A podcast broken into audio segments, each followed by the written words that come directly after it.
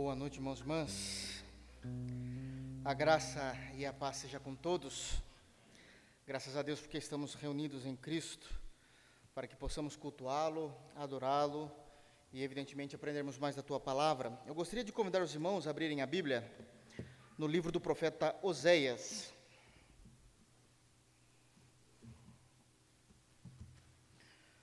Oséias capítulo um, nós vamos, com a graça de Jesus, começarmos a exposição nesse livro tão importante, para que toda a comunidade possa conhecer, reconhecer e entender qual é a vontade de Deus a partir daquilo que foi revelado ao profeta. Então, profeta Oséias, capítulo um, nós vamos ler o versículo de número um. Amém? Oséias, capítulo um, versículo de número um, permitindo Deus a gente dar uma estendida, para que a gente possa conhecer um pouco mais a respeito daquilo que o Espírito Santo falou através desse homem que é um exemplo para a igreja cristã, um exemplo em todos os sentidos para a igreja cristã. Amém?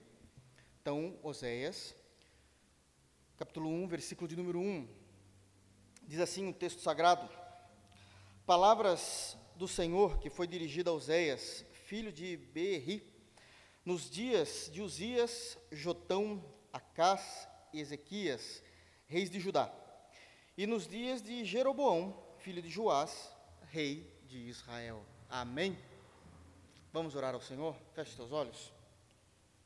Soberano Senhor, em nome de Jesus, nós nos reunimos como a Tua amada igreja e queremos adorar, bendizer e exaltar o Teu santo nome. Glorificamos, Senhor, o Teu santo nome, porque é o Senhor que tem nos sustentado, é o Senhor que tem nos livrado, é o Senhor que tem nos guardado.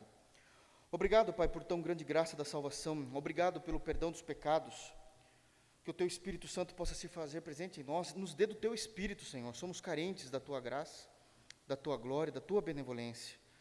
Que nós possamos aprender mais, Pai, a respeito de Tua santa palavra, da Tua vontade, das Tuas ordenanças, do modo do Senhor agir, Pai, através daquilo que o Senhor revelou ao Teu santo profeta.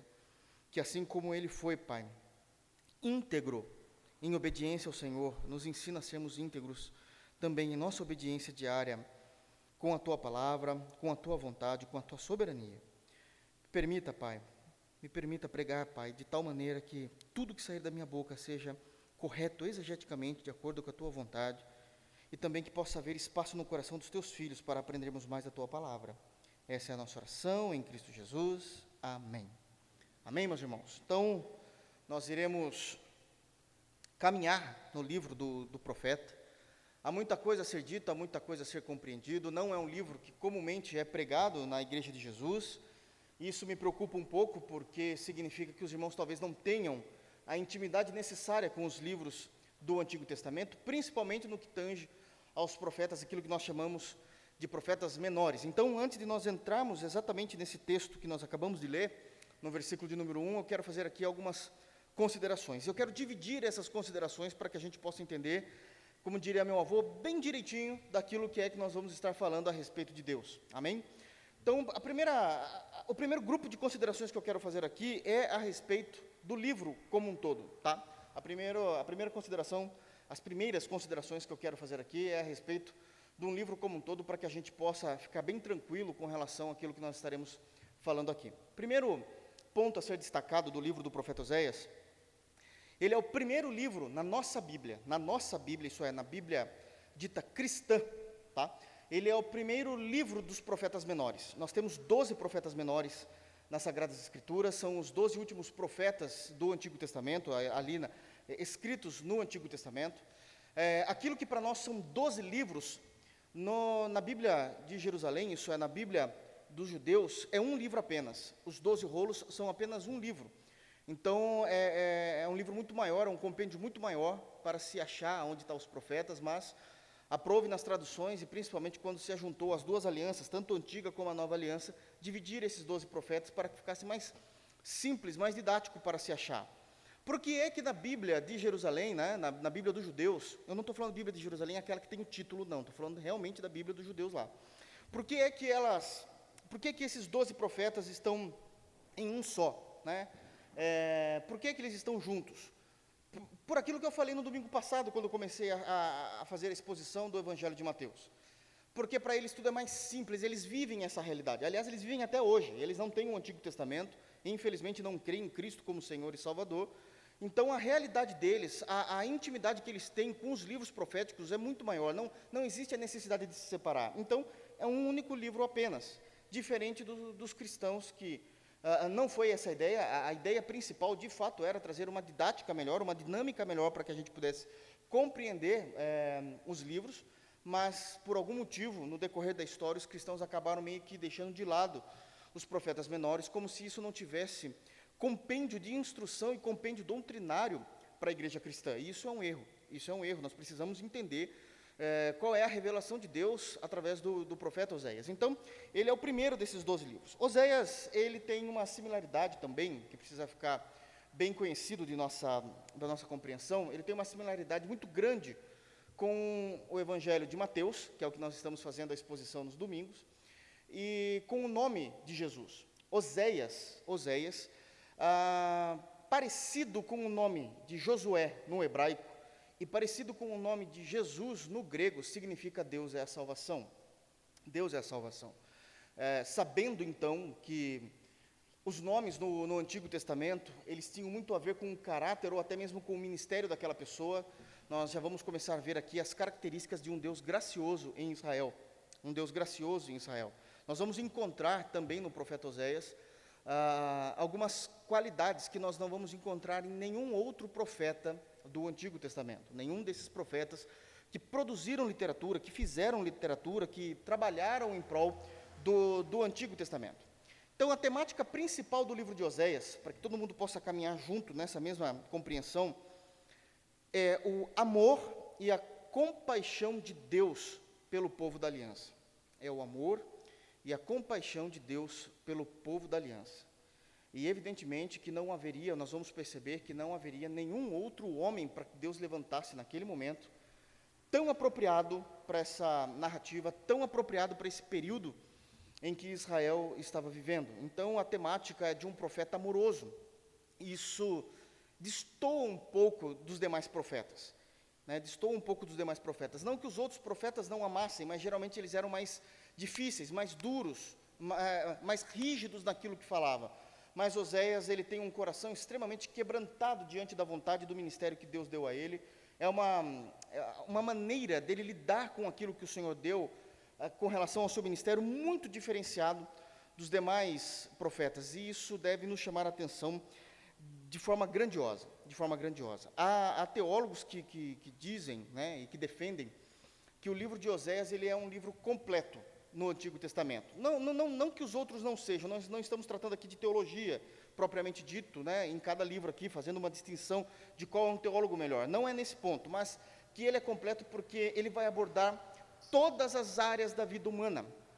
Todas as áreas da vida humana. E uma vez que ele vai estar abordando dessa forma, a, ele se torna completo. Ele vai falar da idolatria, ele vai falar do cativeiro, ele vai falar da restauração, ele vai falar da iniquidade, mas ele vai fazer isso de uma forma totalmente diferente de tudo aquilo que nós já vimos, de tudo aquilo que nós já pensamos com relação a, ao que os profetas do Antigo eh, Testamento já fizeram. Amém? Então, essas são características muito específicas do livro do profeta Oséias. Ah, se referindo agora ao cenário do que estava acontecendo em Israel nesse momento, como é que estava acontecendo, o profeta Oséias, ele surge em ministério, não em pessoa, mas em ministério ali, é, como homem, pregando a palavra de Deus e o arrependimento, o amor de Deus àquele povo, no finalzinho, bem no finalzinho do reinado de Jeroboão segundo, tá? Então, é bem no finalzinho. O que, que, o que, que isso significa? Muita coisa. Porque o reinado de Jeroboão segundo era um reinado que estava gozando de plena paz, de plena prosperidade em Israel. Estava tudo indo muito bem. Não havia discussões, não havia a, armamentos apontados para Israel naquele momento. O povo estava bem, a economia estava bem. Todavia, toda a prática espiritual, toda a moralidade do povo de Deus estava em barracota. Ah, as ruas estavam terríveis, tá, em roubalheira, para vocês terem uma ideia, se roubavam à luz do dia, o povo de Deus. De novo, a gente tem que focar aqui, que nós estamos falando do povo de Deus, nós não estamos falando dos, da impiedade. Olha então que nível, né, para variar, que nível que Israel estava vivendo nesse momento. Então havia roubos, né, à, à, à luz do dia, sem vergonha alguma. A, a moralidade, ou melhor dizendo, a imoralidade, né, a imoralidade ela era conhecida de todos, praticada também à luz do dia, em todas as vertentes que vocês possam imaginar, da onde a imoralidade pode, possa alcançar a raça humana. E a espiritualidade, agora falando de culto a Deus, de devoção, de compreensão da lei, também já estava de uma forma totalmente desdenhada, totalmente desdenhada. O povo já tinha se tornado idólatra, ah, os reis, embora era o finalzinho do reinado de Jeroboão, os reis já estavam trazendo idolatrias, construindo templos naquele momento, então as coisas estavam bem difíceis, muito difíceis para Israel. Então era uma situação e um cenário extremamente caótico. Para que a gente possa também falar, e para que eu possa pregar em paz, a gente vai precisar aqui explicar algumas questões históricas de Israel, que é justamente nesse meio que vai surgir, né, nesse cenário que vai surgir também Oséias. Ah, nós sabemos que a partir de Abraão existe uma promessa grandiosa em Cristo Jesus, ok? Lá em Gênesis capítulo doze, nós temos aquela promessa a Abraão, isso vai ser reforçado, o próprio Deus vai reforçar isso ao filho Isaac, que é reforçado novamente a Jacó.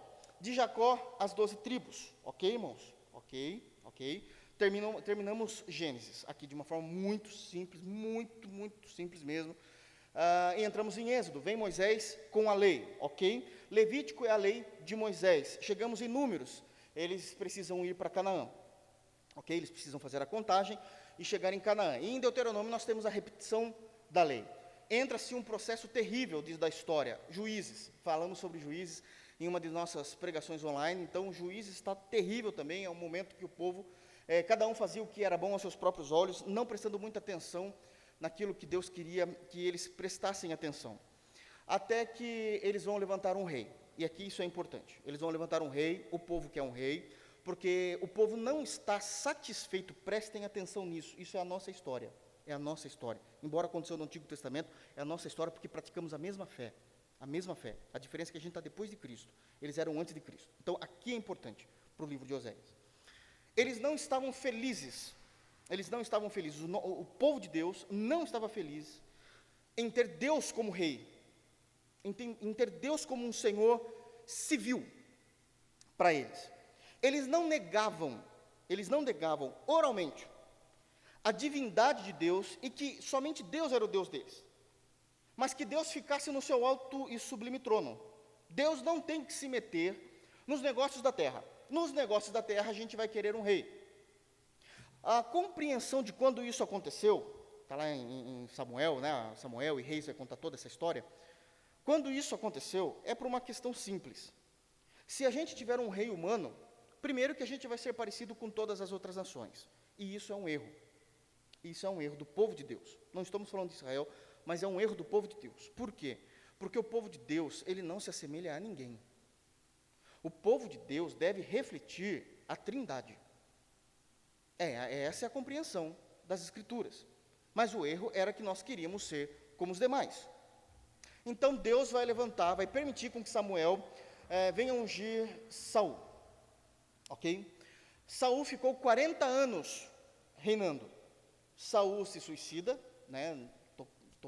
Correndo quarenta anos da história aí, Saul vai se suicidar, e Deus vai levantar quem? Davi, Davi, o homem segundo o coração de Deus, e Davi também vai ficar mais quarenta anos reinando sobre Israel, mais quarenta anos reinando sobre Israel.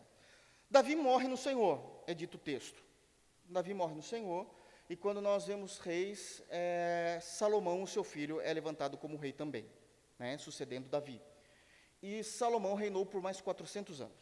O que isso quer dizer? Que nós temos na nossa história cento e vinte anos ininterruptos, cento e vinte anos ininterruptos de um reino unido. Tudo começou lá com Saul, Davi e Salomão, cento e vinte anos de reino é, unido. Morreu Salomão, briga pelo poder, briga pelo trono, mas isso não deveria acontecer, não deveria ser o sucessor, já, a lei já não falava como deveria ser, irmãos. Entre o que a lei fala e o que o coração do homem pratica, tem uma distância enorme. Aqui já está o pecado. E aí dois irmãos começam a, a brigar, a discutir, que é Roboão e Jeroboão. E eles vão dividir o reino. Eles vão dividir o reino. E aqui é importante.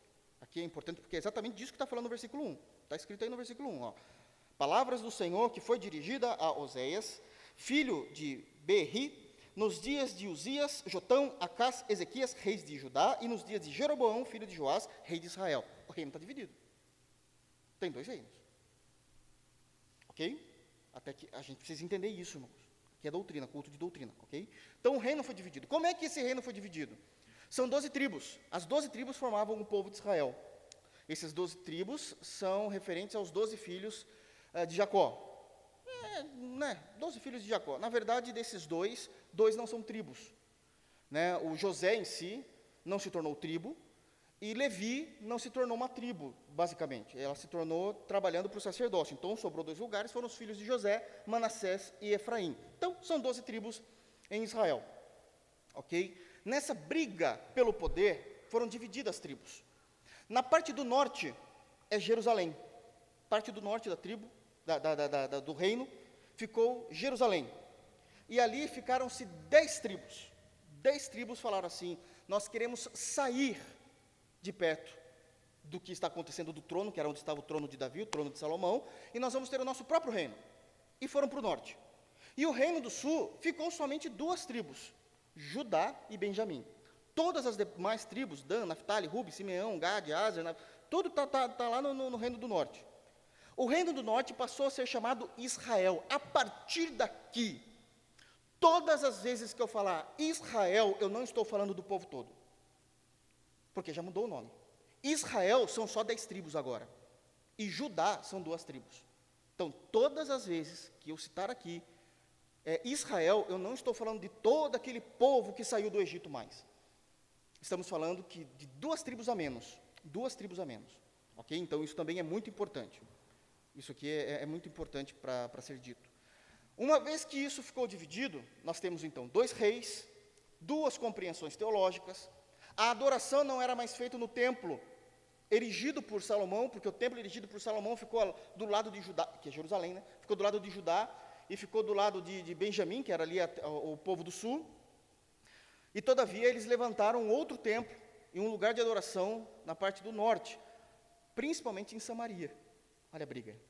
Estão começando a compreender a discussão entre judeus e samaritanos? Então, principalmente em Samaria. Então, agora, ficaram adversários. São reinos adversários. São irmãos de nação, são irmãos de fé, são irmãos da aliança, porque Deus assim determinou, mas no governo humano, cada um na sua. Nós não somos amigos.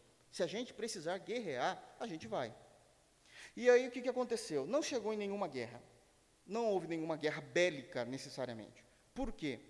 Porque para existir guerra, tem que existir confronto. Mas não existiu confronto, porque eles pararam de se falar. Pararam de se falar. Já, já pensou um judeu falando com um samaritano? Não existe isso. Vocês se lembram do escândalo lá do Evangelho de João, capítulo quatro? Jesus, judeu, sentou para falar com a samaritana. Não pode. Não pode, isso está errado. Por quê? Porque para o povo do sul, o povo do norte são traidores da lei. E vice-versa. E vice-versa. Ficou essa briga política e briga de poder o tempo todo, e Deus tendo que lidar com esse povo, porque Deus tinha uma aliança. E Deus não quebra a sua aliança. Deus continua sendo Deus, e os homens continuam dando trabalho para Deus. E isso não mudou desde então. Para piorar, para piorar, tanto o reino do norte como o reino do sul, mas agora ficando para o reino do norte, eles começaram a fazer alianças com outras nações, principalmente com duas nações, principalmente com duas nações. Ah, do lado do oriente, a Síria. Pelo amor de Deus, né? O povo de Deus fazer aliança com a Síria. E do lado do ocidente, Egito. Os caras ficaram quatrocentos e trinta anos presos como escravos no Egito. E eles foram fazer aliança com o Egito. Porque o ser humano é assim, não importa o que eu passei no passado, se eu vou ter algo a ganhar no meu presente, eu faço esse tipo de aliança. Mesmo que Deus diga, não faça. Não há espaço para o meu povo, juntamente com povos ímpios.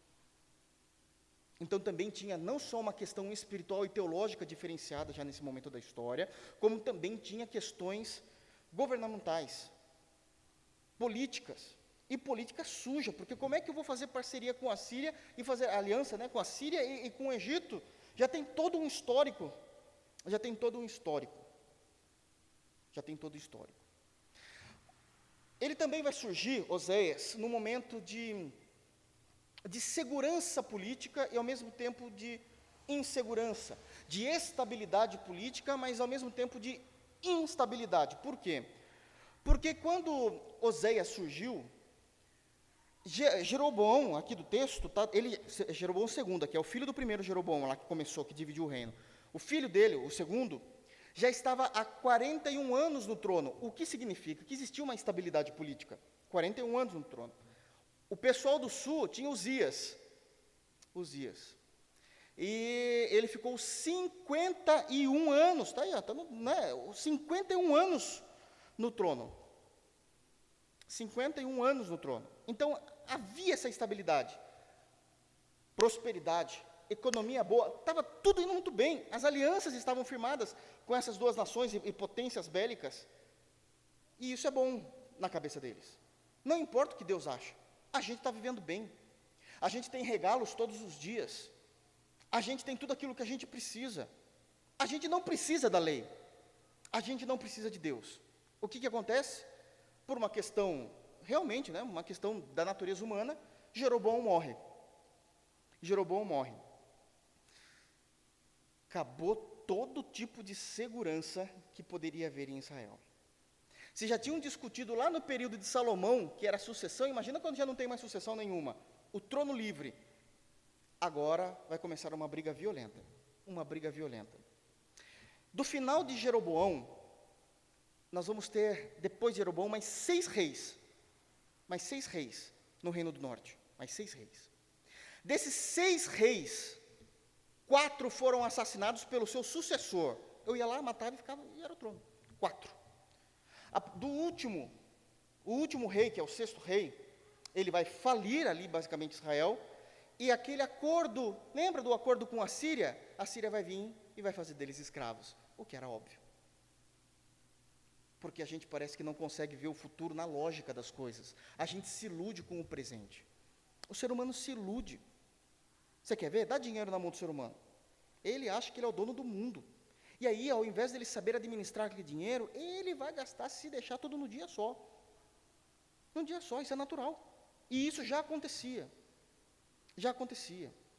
Antes da Síria invadir, o Egito já estava basicamente falido nesse período, mas antes da Síria invadir o Reino do Norte, ah, já tinham colocado todo tipo de idolatria, todo tipo de moralidade, todo, todo tipo de cosmovisão da Síria, já não existia quase nenhuma fagulha da lembrança de Deus. Mas, pastor, e os sacerdotes? E os sacerdotes, está certo que eles não estavam mais lá no templo de Salomão, porque eles eram do norte, mas cadê esses sacerdotes que ficaram lá? Esses sacerdotes estavam pensando só em dinheiro, estavam pensando em ludibriar o povo. Como é que a gente faz o povo estar do nosso lado? Bom, o povo está gostando de idolatria, então a gente coloca idolatria no templo, não tem problema. A gente vai pregar o que eles gostam. Isso é muito real nos dias de hoje. A gente prega o que o povo gosta e a igreja fica rica. Nós somos um reflexo de Oséias. Nós somos um reflexo daquilo que está escrito em Oséias. E isso, isso, isso é, um, é, um grande, é um grande problema. O ministério de Oséias foi algo tão difícil que ele perdurou entre quarenta e cinquenta anos lidando com esse povo. Entre quarenta e cinquenta anos lidando com esse povo. Nós estamos falando de setecentos e cinquenta anos antes de Cristo. setecentos e cinquenta anos antes de Cristo. Então, esse é o cenário que nós estamos incluídos, ok? Personagem, quem foi Oséias? Nós não temos muito o que falar a respeito dele, nós não temos, a Bíblia não fala muito a respeito dele, a Bíblia não, não traz muitas informações a respeito dele, a não ser dentro do próprio livro, dentro do próprio livro. A única informação que nós temos, né, em Oséias é logo já nos, nos primeiros quatro, cinco versículos aqui, que está falando de seu pai, que nós não temos muita informação, de sua esposa e de seus três filhos, um rapaz e mais duas meninas. E mais duas meninas. Nós não temos muito mais informações a respeito da pessoa de Oséias, mas nós temos informações no livro a respeito do crente Oséias. Do crente Oséias. E é aqui que a gente vai começar a tirar particularidades que nós só vemos em Oséias. A primeira particularidade que nós temos com Oséias é que ele, como eu falei no início, Oséias, ele era um crente piedoso, de um coração quebrantado. Não que os outros profetas não fossem, mas Oséias amava pessoas. Ele tinha um carinho muito grande pelas pessoas. Isso é notório pela tristeza que Oséias carrega no seu ministério inteirinho a respeito do povo de Israel. inteirinho a respeito do povo de Israel. O foco de, de, de Oséias é sempre falar para o povo do norte, não é o povo do sul. Aliás, Oséias, juntamente com Jonas, são os únicos escritores, os únicos profetas que produziram literatura do reino do norte. Todos os demais são reinos do sul. Para não sermos ah, ah, desonestos, o profeta Amós pregou no norte, mas ele veio do sul. Lembra que quando ele chega no norte, os irmãos leem Amós, quando ele chega lá no povo do norte, já tinha lá um outro profeta que falou assim, desce e volta para o sul, porque aqui é a minha casa onde eu ganho o meu pão, fazia né, do ministério um meio de vida. Então, né, então Amós ele até pregou no reino do norte, Deus mandou ele pregar para o reino do norte, mas ele era sulista, ele era sulista. Mas de fato ali, nascido no reino do norte, nós só temos dois profetas, Jonas, né, e o próprio Oséias, e são dois profetas totalmente distantes. Jonas, eu quero que todo mundo morra. Está lá em Jonas, não estou exagerando nada. Jonas, eu quero que todo mundo morra. Oséias, eu quero que todo mundo seja salvo. Jonas, eu vou fazer de tudo para não ouvir a voz de Deus. Oséias, até isso que o Senhor me pediu eu vou fazer. Até isso que é difícil eu vou fazer. Então nós temos considerações aqui importantíssimas a respeito de quem era Oséias. Informações importantíssimas a respeito de quem era Oséias. Um outro ponto é que Oséias, isso aqui é muito importante, ele não pregava apenas aos, aos ouvidos das pessoas, ele pregava aos olhos. Por quê? Porque ele dramatizou o ministério inteirinho dele, o que Deus queria que ele fizesse. Ele não era como os pastores fazem hoje corretamente, não era como os demais profetas fizeram corretamente, chegava a... pregava aquilo que Deus queria, o arrependimento, a misericórdia, a graça, a maneira de cultuar a Deus. Não, Oséias ia, usava a voz e dramatizava aquilo, ele teatralizava, era como se fosse um teatro, mas de forma sincera. Era um teatro sem máscaras, era um teatro sem maquiagem. Ele não era um personagem, de fato ele estava vivendo aquilo que o Senhor queria, como com um mandamento terrível que Deus deu para ele. Com um mandamento terrível. E o mandamento era esse, eu quero que você vá e case com uma prostituta de Israel, e tenha filhos com essa prostituta, e viva com ela e a ame, tenha uma vida pública de casamento com ela, de criação de filhos com ela, porque é isso que eu sinto do meu povo nesse momento. Então, todo o ministério de Oséias, ele era dramatizado pelo seu próprio casamento. Oséias não teve escolha de poder ter uma esposa piedosa. Ele foi atrás de uma prostituta chamada Gomer. Casou-se com essa prostituta, teve três filhos com ela. A prostituta, nós vamos perceber né, na, que a prostituta, ela simboliza o povo de Deus. O povo de Deus. E os filhos, os filhos desse casamento, os filhos de Oséias com Gomer simbolizam as intervenções do juízo de Deus sobre todo o seu povo. Sobre todo o seu povo. É por isso que eu estou falando que ele dramatizava. Nenhum outro profeta fez isso. Somente Oséias, a mandado do próprio Deus. A mandado do próprio Deus. Então, isso é extremamente sério. Um ponto que precisa ser destacado aqui é que, muitas vezes, quando a gente pensa em prostituta, nós... A, muitas das vezes, né, eu não posso falar pelos irmãos, mas muitas das vezes a gente pensa somente no, na, no ato sexual ilícito e com ganho.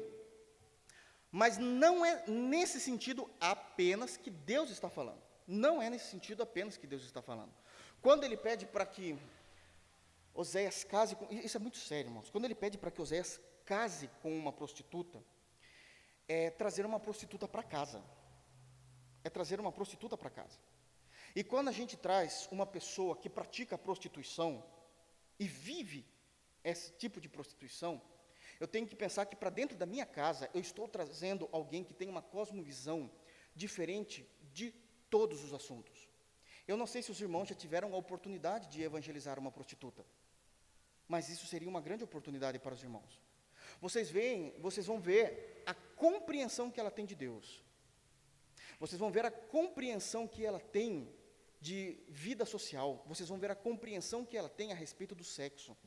Vocês vão ver a compreensão que ela tem a respeito de família. Vocês vão ver a compreensão que ela tem a respeito de ética e moralidade. É totalmente distorcido em todos os âmbitos da fé. Em todos os âmbitos da fé. Aquilo que ela defende é algo horrendo em muitos aspectos.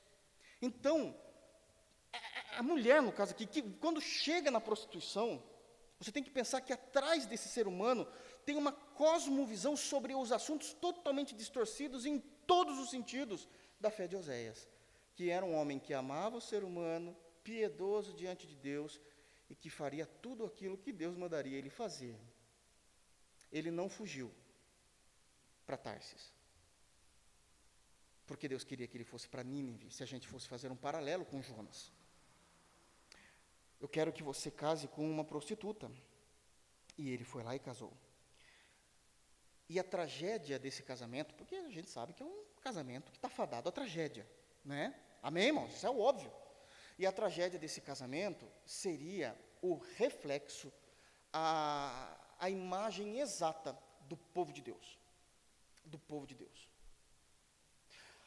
Quando eu me referi que esse casamento seria um casamento público, isso aí, ele iria viver com ela em ambiente público, criar os filhos em ambiente público social, significa que os judeus iriam olhar para esse casamento com desdém, com nojo. Iria olhar com reprovação. Ele seria, ele seria o assunto por anos em Israel. Com todo tipo de aversão, eles não teriam amigos. Porque como é que um, que um povo dito, ah, eles se, se reconheciam como povo de Deus, como é que um povo de Deus iria ter amizade com uma prostituta, sendo que ela não quer saber de Deus? Não estamos falando de evangelismo, estamos falando de convívio diário, não pode. Deus falou, não, a gente não anda no meio desse povo, a gente vai estar lá, a gente ama, a gente ajuda, a gente prega o evangelho, mas se eles não querem isso, a gente também não tem mais nada com eles. A gente não tem nada com eles, então como é que Israel vai ter? Não vai ter.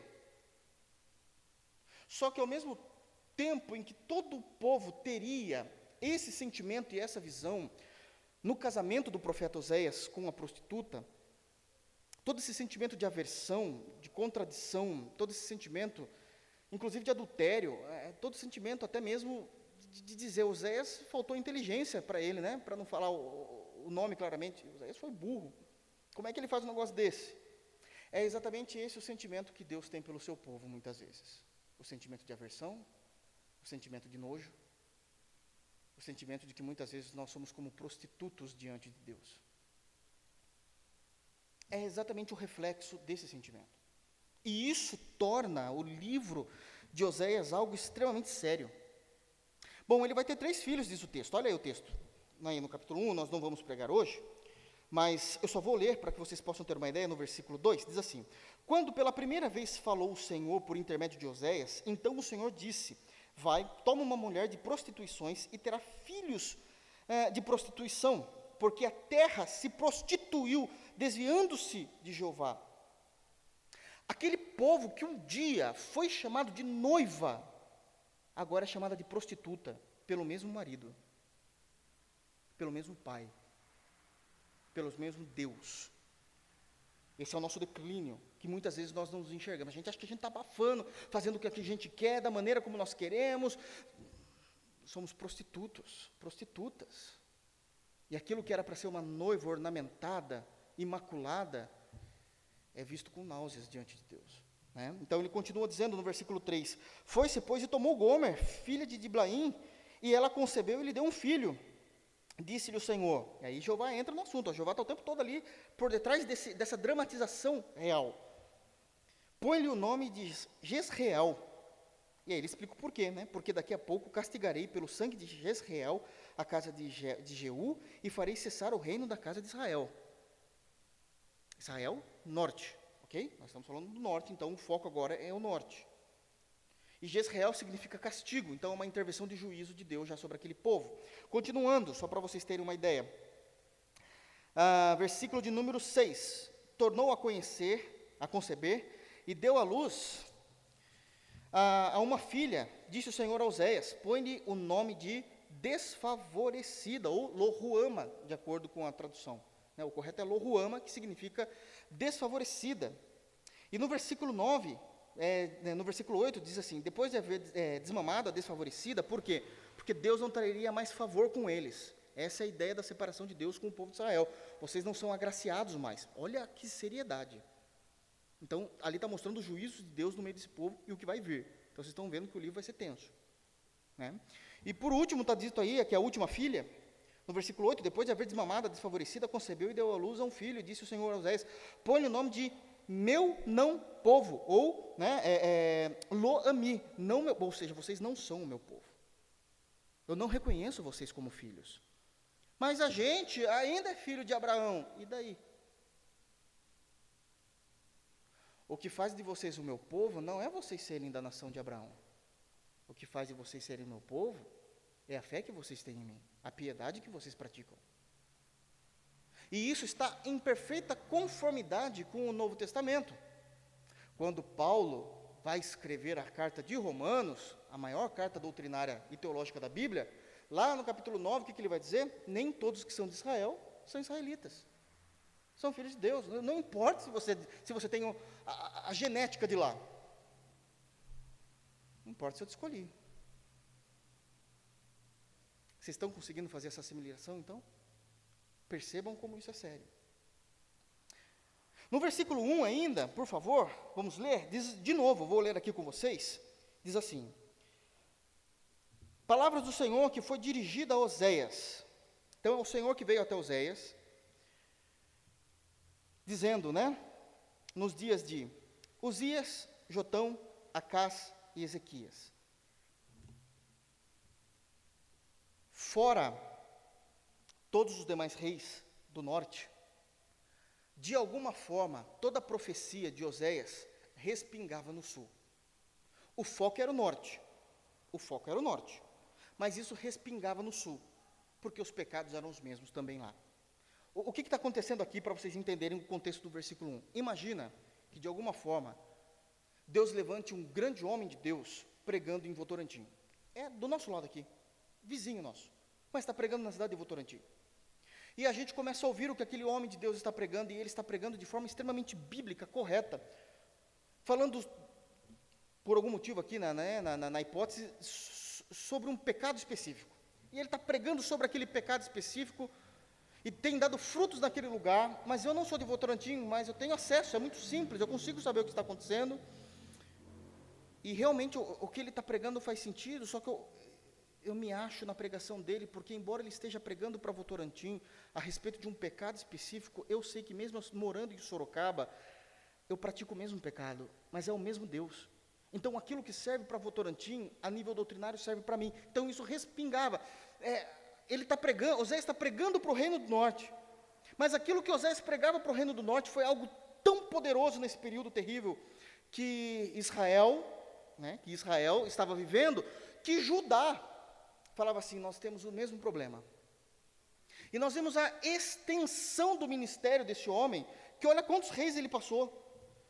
Urias, Jotão, Acaz, Ezequias. Ele não pregou um período de tempo. Foram vários reinados pregando. Foram vários reinados pregando. E aí diz depois, aqui no final, né, do versículo um, filhos de jo- é, é, e nos dias de Jeroboão, filhos de Joás, rei de Israel, que é norte. Mas só, só tem aqui Jeroboão? Não, é porque os demais reis vai falar depois, no livro. Como o foco não é no sul, aqui no versículo um já deixa claro todo o período em que ele pregou, atingindo o sul. E no decorrer do livro vai falar os outros reis, ah, agora voltado para o norte, especificamente, especificamente. O livro ele é dividido em duas partes. O livro é dividido em duas partes. Na verdade, é muito difícil de dividir essas partes. Qual é a, a similaridade que nós temos com o Novo Testamento a nível de literatura do livro? Qual é a semelhança? Muito semelhante, quase que idêntico à carta de segunda de Coríntios. Vocês se lembram quando fizemos, pelo amor de Deus, a exposição da carta de segunda Coríntios, que foi aí esses dias? Vocês lembram que eu falava? Que Paulo sempre foi um apóstolo extremamente sistemático, dividia as suas... Ele de, conseguia dividir ali toda a sua...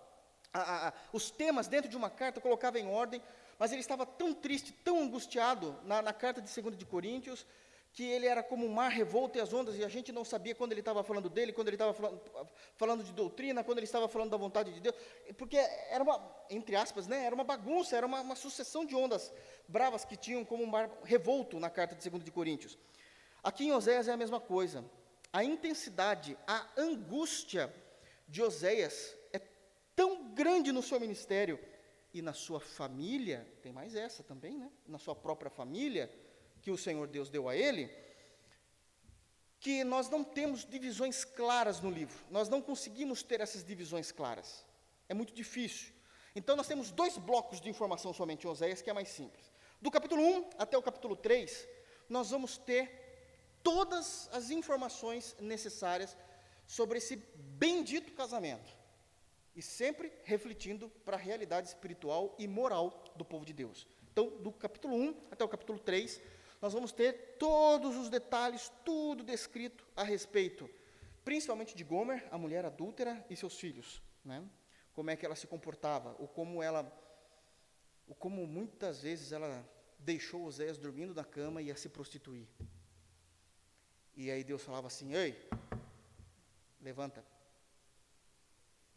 Senhor, vai buscar tua esposa, a perdoe e a ame. Traga ela para dentro de casa, a sustente.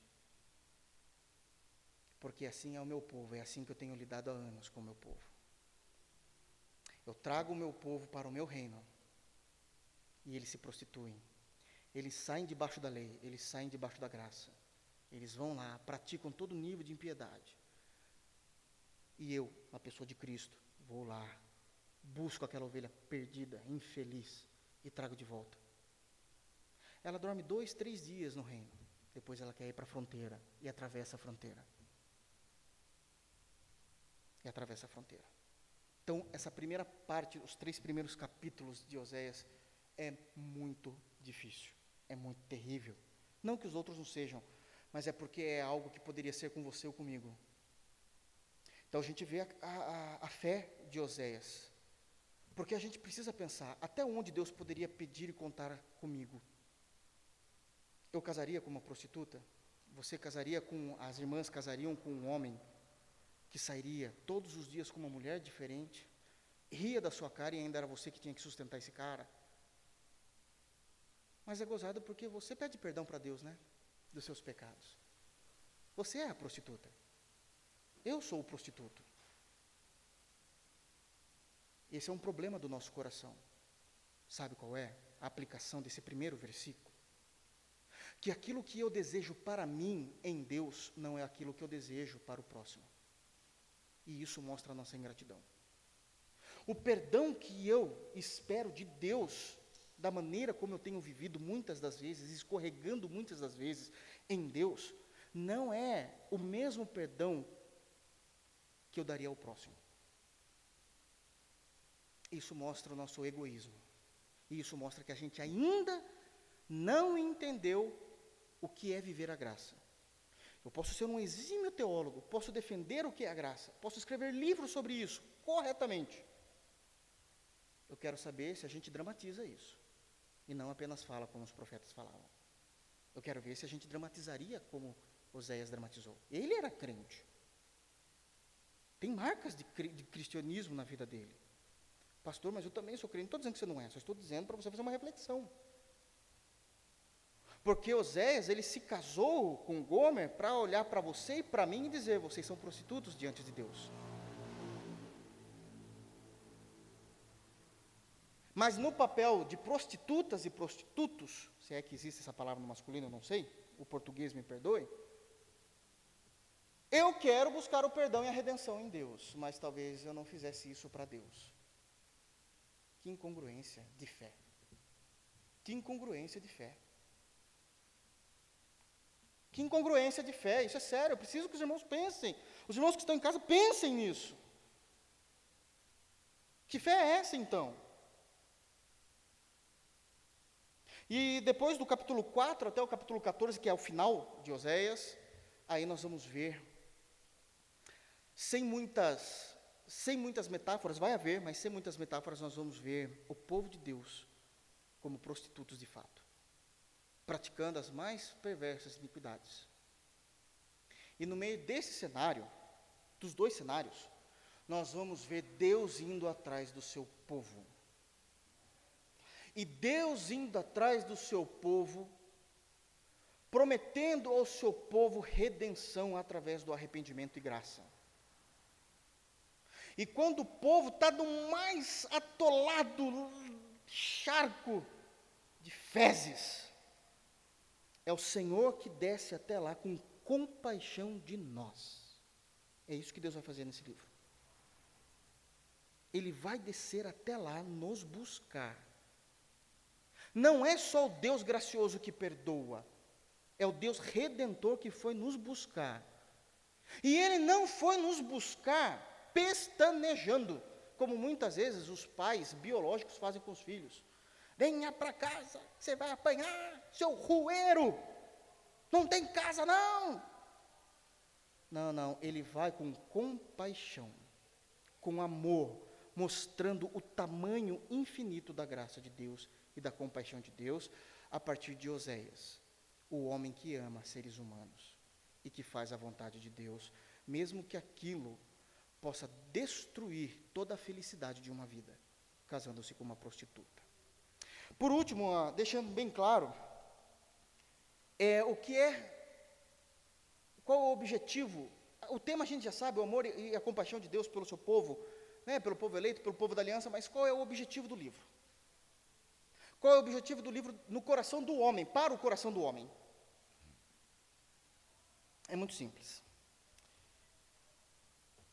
Através unicamente do casamento de Oséias com Gomer e seus filhos, Deus, Deus Pai, Ele quer que o seu povo veja e sinta o que fazemos para Ele e, ao mesmo tempo, que fique claro para nós o que Ele sente ao nosso respeito quando estamos em pecado.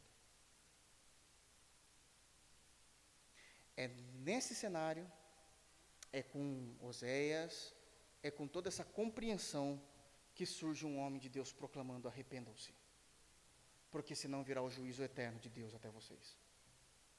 Tudo isso claramente mostrado nesse versículo de número um. Durante anos, durante reinados, esse homem pregando para um povo impuro, imoral, idólatra, e que vai ser preso no final. Vai ser preso pela Síria. Nós não seremos mais... Essa aplicação significa que nós não seremos, nós não seremos, na literalidade, levados para a Síria nenhuma. Não, não, não. Mas os desobedientes serão levados eternamente para o inferno. E essa é a mensagem do amor de Deus pelo seu povo.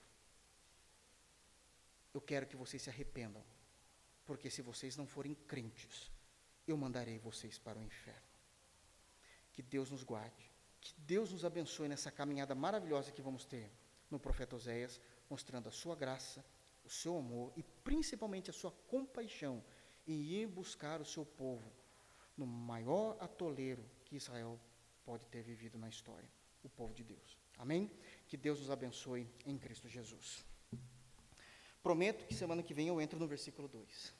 Vamos ficar de pé?